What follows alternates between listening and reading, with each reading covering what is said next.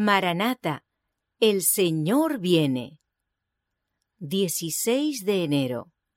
El campo es el mundo. Por tanto, id y haced discípulos a todas las naciones, bautizándolos en el nombre del Padre, y del Hijo, y del Espíritu Santo. Mateo, capítulo 28, verso 19. Durante nuestra estadía en California, en el año 1874, tuve un impresionante sueño. Soñé que varios hermanos de California estaban reunidos en concilio, tratando de acordar el mejor plan de trabajo para la próxima temporada. Entró en el consejo un joven a quien frecuentemente había visto yo en sueños. Escuchó con profundo interés cuanto se decía, y después declaró con deliberada confianza y autoridad.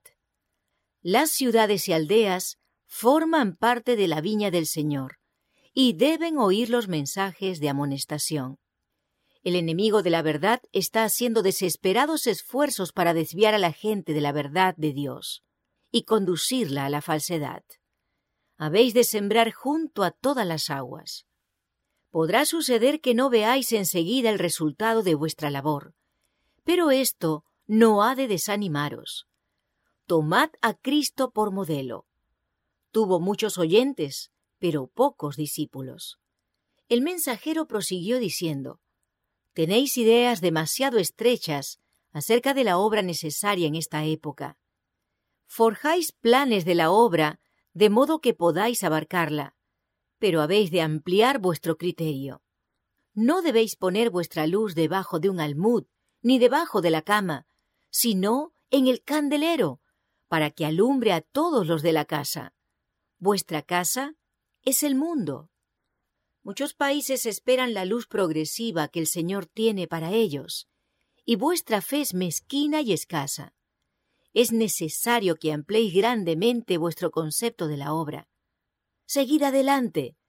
Dios obrará poderosamente si procedéis con humildad de ánimo ante Él. No es fe el hablar de imposibilidades.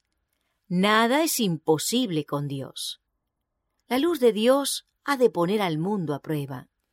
El tiempo es corto, y todos cuantos creen en este mensaje deben sentir la solemne obligación de ser obreros desinteresados, que ejerzan rectamente su influencia y nunca se opongan de palabra ni obra contra los que procuren el adelanto de los intereses de la causa de Dios. La luz que Dios nos ha dado no serviría de mucho a las gentes si no se la presentáramos de modo que puedan verla. Os digo que debemos ampliar el campo de nuestra visión.